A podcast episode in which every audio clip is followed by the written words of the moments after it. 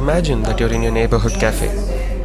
You look around and see people huddled around tables talking about something that seems important.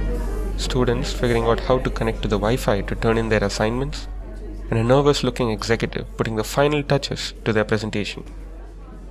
This small space consists of people from various facets of life, a microcosm of modern society itself. But one thing that they all have in common is a cup of coffee or tea by their side. From great thinkers and scientists to artists, tea and coffee have been a constant companion throughout their works. How did they end up taking such a unique position as universal beverages? In this episode of The Pursuit of Prosperity, we will dive deeper into their origins, how they're made, and how they've impacted society. So, brew yourself a hot cup and let's get started.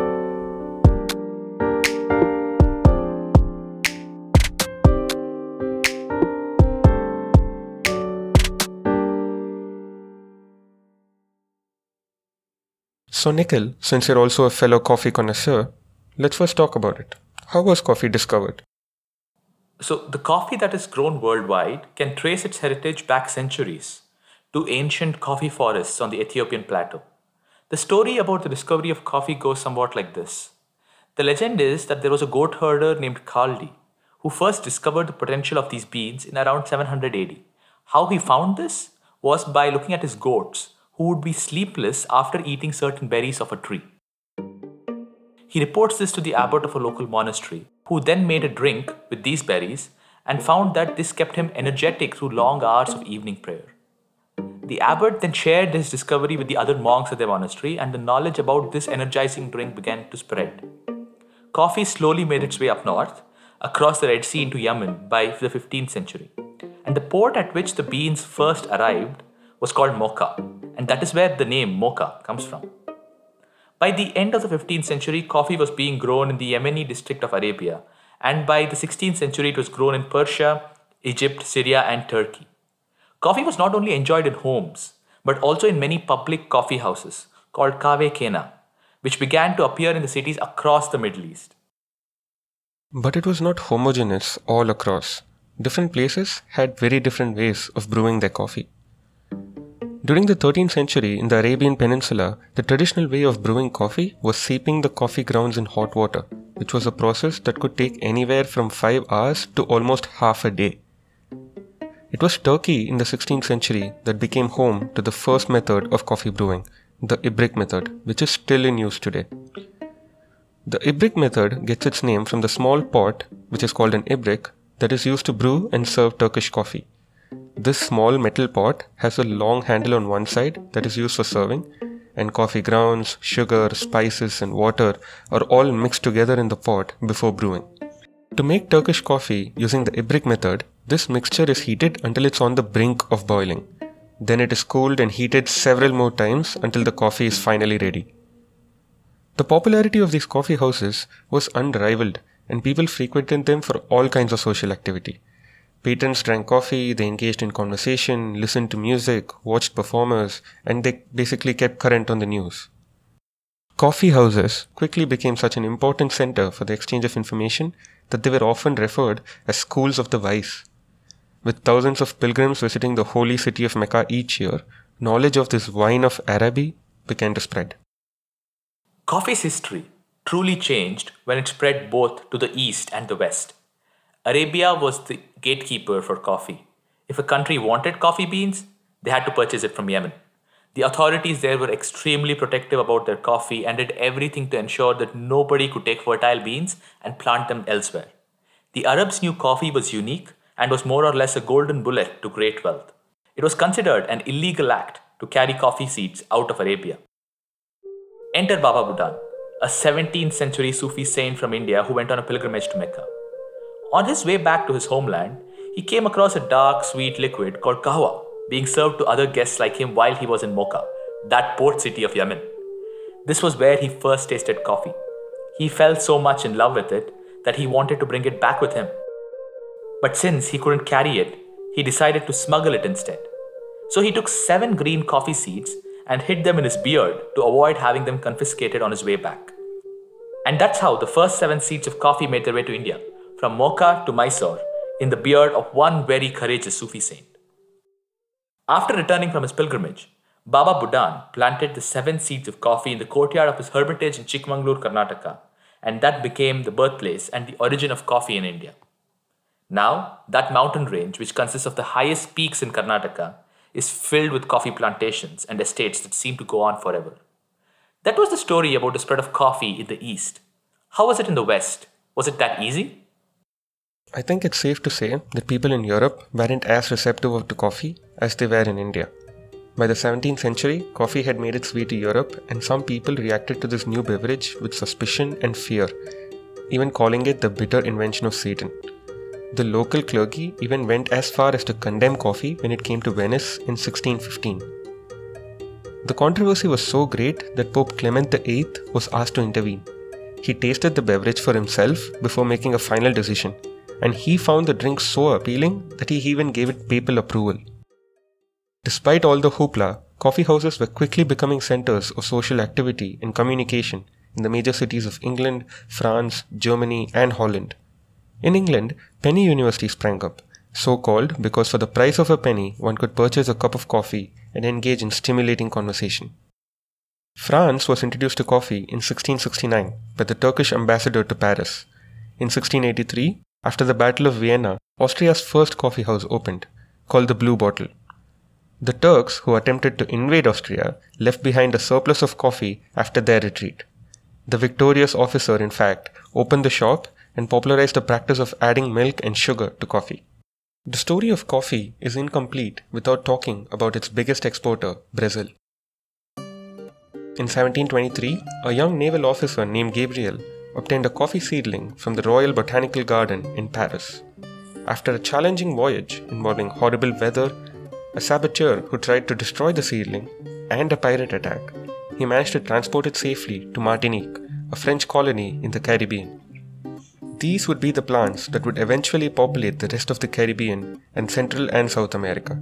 Within a short time, coffee was growing deep into the Blue Mountains of Jamaica, an exceptional growing area for coffee. This seedling thrived and was the parent of all the coffee trees throughout the Caribbean, South, and Central America. The famed Brazilian coffee owes its existence to Brazilian Colonel Francisco de Melo Palheta, who was sent by the emperor to Guyana to settle a dispute between the Dutch and the French in 1727. His priority, however, was to get coffee and bring it back to Brazil. The French, however, were not willing to share, but the French governor's wife, captivated by the colonel's good looks, gave him a large bouquet of flowers before he left. And buried deep inside this bouquet were enough coffee seeds to start the largest coffee empire on the planet. Missionaries and travelers, traders and colonists continued to carry coffee seeds to new lands, and coffee trees were planted worldwide. Plantations were now being established in magnificent tropical forests and on rugged mountain highlands. Nations flourished based on coffee economies, and by the end of the 18th century, coffee had become one of the world's most profitable export crops. With coffee spreading throughout the world at such a rapid pace, the methods of brewing coffee also varied from place to place. In coffee shops across Europe, the primary brewing method was coffee pots. Grounds were put inside and water was heated until just before boiling. The sharp spouts of these pots helped to filter out coffee grinds, and their flat bottoms allowed for sufficient heat absorption. It is believed that the first coffee filter was a sock. People would pour hot water through a sock filled with coffee grounds. Coffee gradually began to replace the common breakfast drink of that time, beer and wine.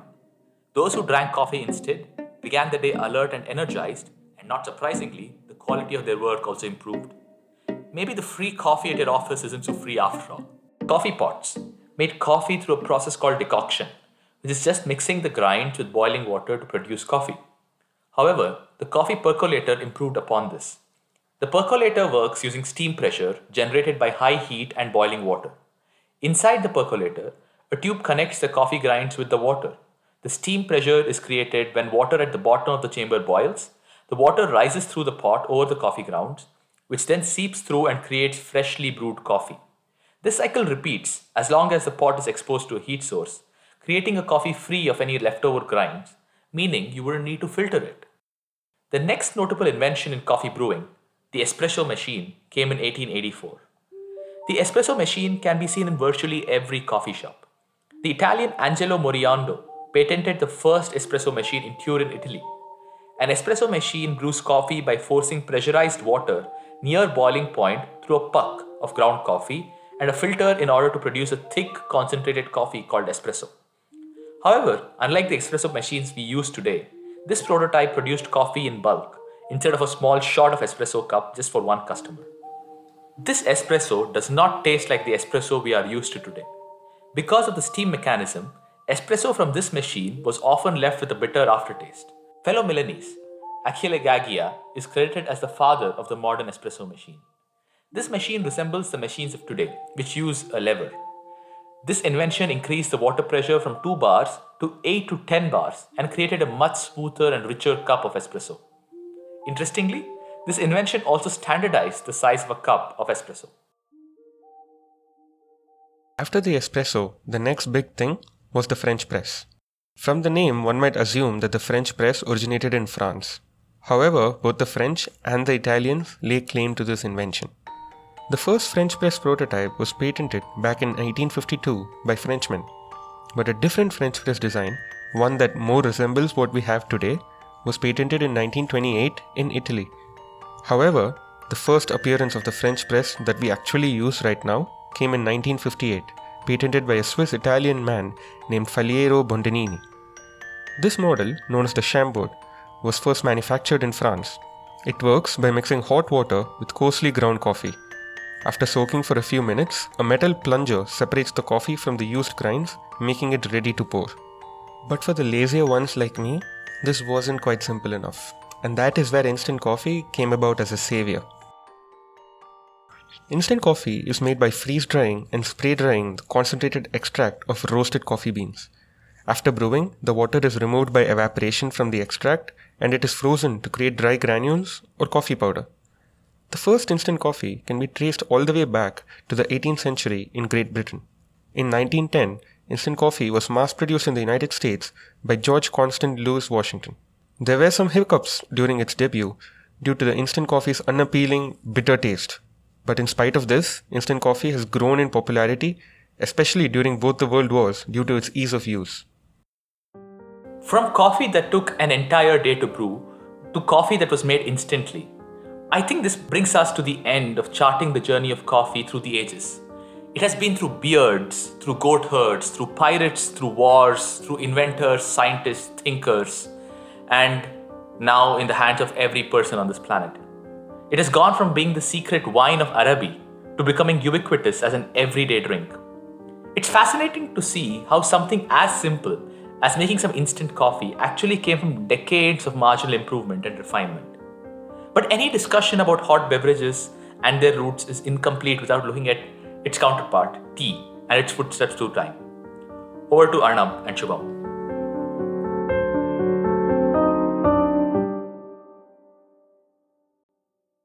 The history of tea spreads across multiple cultures over the span of thousands of years. Every culture on the face of the earth has their own method for making tea. Today, tea is the second most popular beverage in the world after water.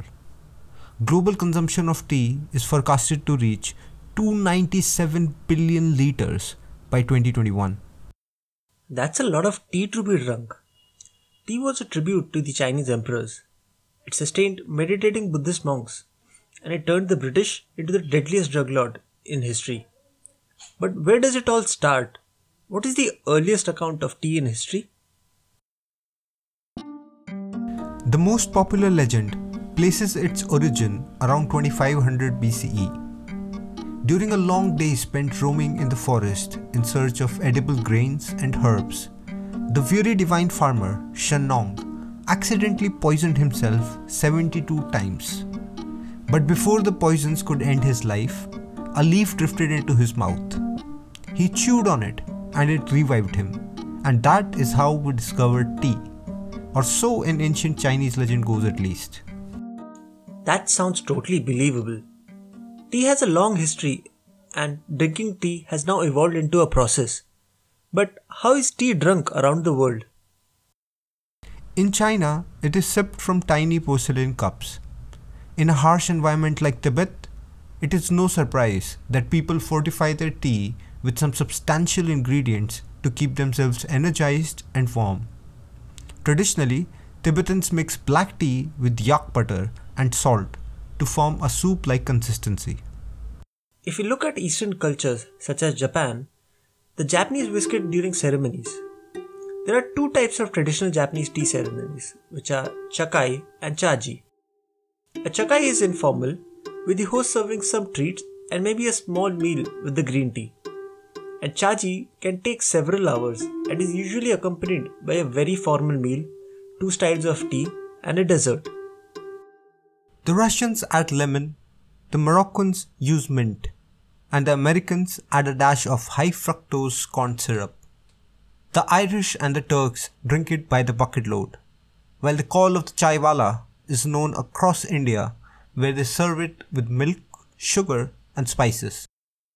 These street vendors sell this type of tea in clay pots, and some people think that the clay dust actually adds flavor to the chai. The British like to have their tea time tradition of having finger sandwiches, cakes, and tea. But how did tea move out of China?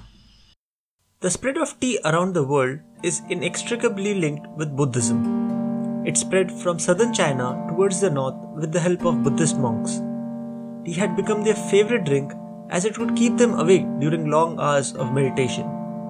The spread of tea follows along the spread of Buddhism through China and other places in Asia. Buddhist monks and traders moving along the Silk Route brought tea with them into Central Asia and the Middle East. Tea arrived in Japan and Korea from China in the late 6th century during the Kamakura era. The custom of drinking tea reached the samurai. These intimidating warriors soon fell in love with tea. They began hosting tea parties and spread tea houses and tea culture across Japan. Tea won a complete victory in Japan when the shogun, Sanetomo, was suffering from a hangover so terrible that he and everyone around him thought he was literally about to die. Until a Zen Buddhist priest, Eisai, brought the shogun a bowl of tea along with the book on the benefits of tea. It cured his hangover and Sanetomo became a tea addict and he helped spread tea across the Japanese society. So there seems to be two names for the drink tea in the world. It's cha and tea, and they both originated in China. But how do we get these two differing names? Yes, there are really only two ways to say tea in the world. One is the English term te, it's like te in Spanish, or tai in Irish, or leti in French, for example. The other is some variation of cha, like chai in Hindi, zai in Russian, or kai in Turkish. Both versions come from the same Chinese character. In Mandarin and Cantonese, it is pronounced as cha. So if a language calls it some version of cha, it reached them overland along the Silk Road. But in Min Chinese, which is spoken in the coastal province of Fujia, the character is pronounced as te. Fujia is where early 17th century Dutch merchants traded with China. It was the only port where the Dutch were allowed to trade in China. The Te pronunciation spread to Europe via the Dutch. But the first Europeans in Chinese in China were the Portuguese, who traded through Macau, where cha is used, which is why Portugal is the only cha user in a sea of tea. The Dutch brought the first shipment of tea to Amsterdam in 1610 and started spreading it around Europe. Europeans didn't quite take to tea. The price was a bit too steep for what they saw as a bitter drink and a medicinal drink. To them, it was only useful for its ability to vanquisheth the heavy dreams, easeth the brain of heavy damps, and openeth the obstructions in the bowel. Sounds like tea was not really a big hit in Europe when it first arrived. But then, how did the UK fall in love with tea? The first tea arrived in England in about 1645, but the English didn't seem keen on it. They were coffee drinkers. That was until the Portuguese princess Catherine of Braganza and Charles II of England married in 1662. Catherine loved tea. The first thing she asked for when she landed in England was a cup of tea. and spotting a potential opportunity, in 1664 the British East India Company gifted Charles and his wife 1 kg of Chinese tea. Soon all fashionable society wanted to be seen as drinking tea like the royals, and that is how the UK became a tea drinking nation. But tea doesn't grow in the UK or in Europe in general. Where were they getting their supply? The answer is trade. The ironically named Honourable East India Company was founded in 1600 through a royal charter from Queen Elizabeth I. It received a monopoly over all English trade in the Far East. It grew enormously wealthy and was an empire in its own right. It could conquer territory, mint its own money, command armies, make war and peace, and collect taxes. In the early 19th century, it had twice as many soldiers under its command as the British Army. In 1689, the East India Company started to import tea directly from China. Through the 1700s, the amount of tea being imported rose significantly year after year. Millions in Britain were now hooked on tea, and the tea trade with China was making East India Company filthy rich.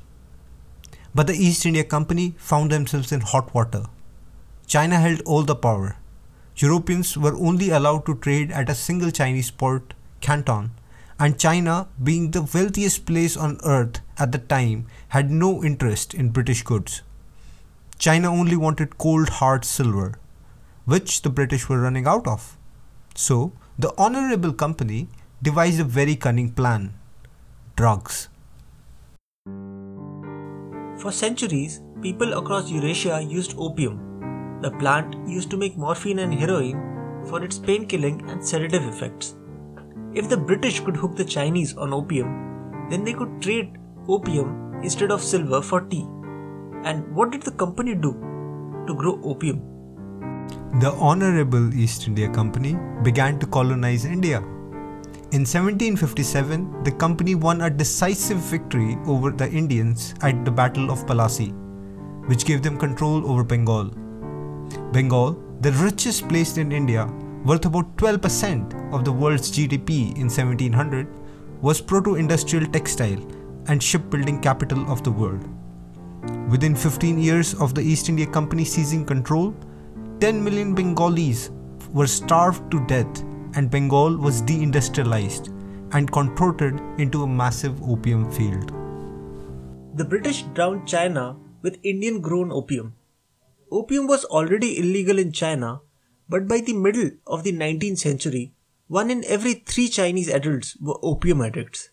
By 1840, the opium trade brought Britain revenues of 3.8 billion modern dollars, which rose to about 22 billion modern dollars by 1879. The infusion of cash into Britain from the tea and opium trade led them to build up a modern, powerful navy, while an opioid crisis devastated China. By 1839, the Chinese emperor was fed up.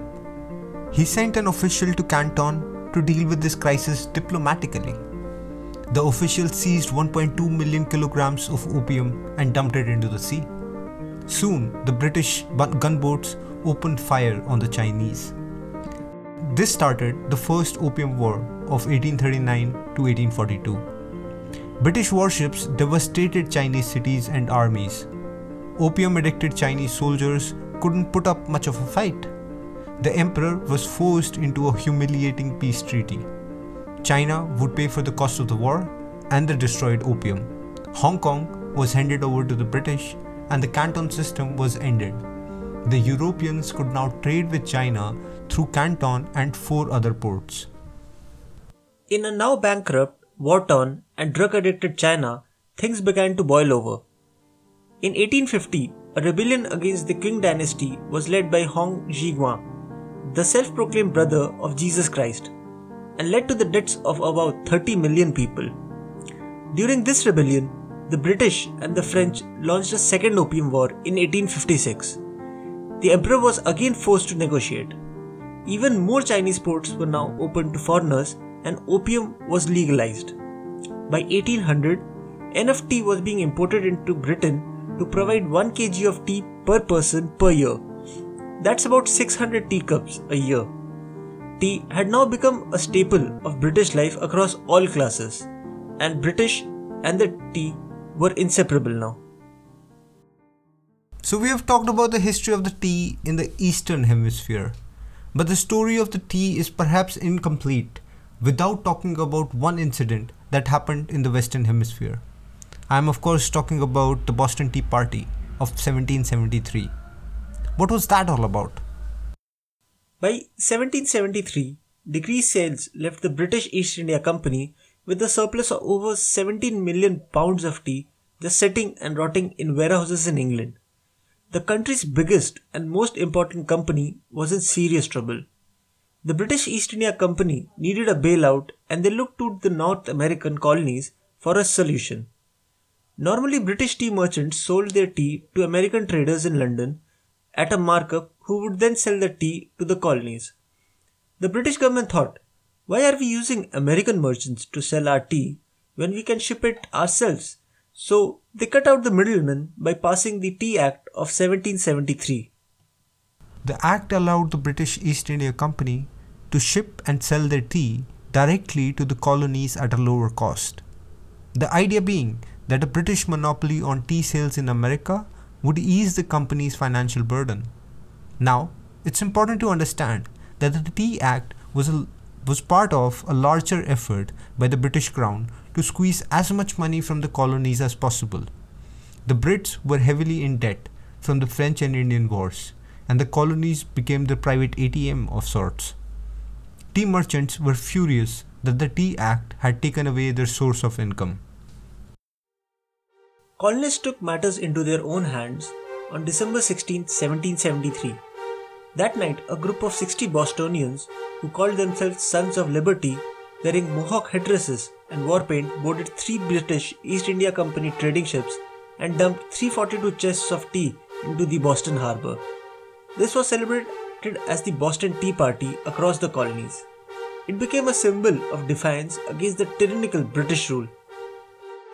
While the Tea Act was not extremely potent on its own, it was part of a series of events that snowballed towards the revolution in the 13 colonies. The phrase no taxation without representation wasn't just a slogan, it was the result of years of unfair treatment by the British Crown. The, e- the Tea Act serving as a prime example.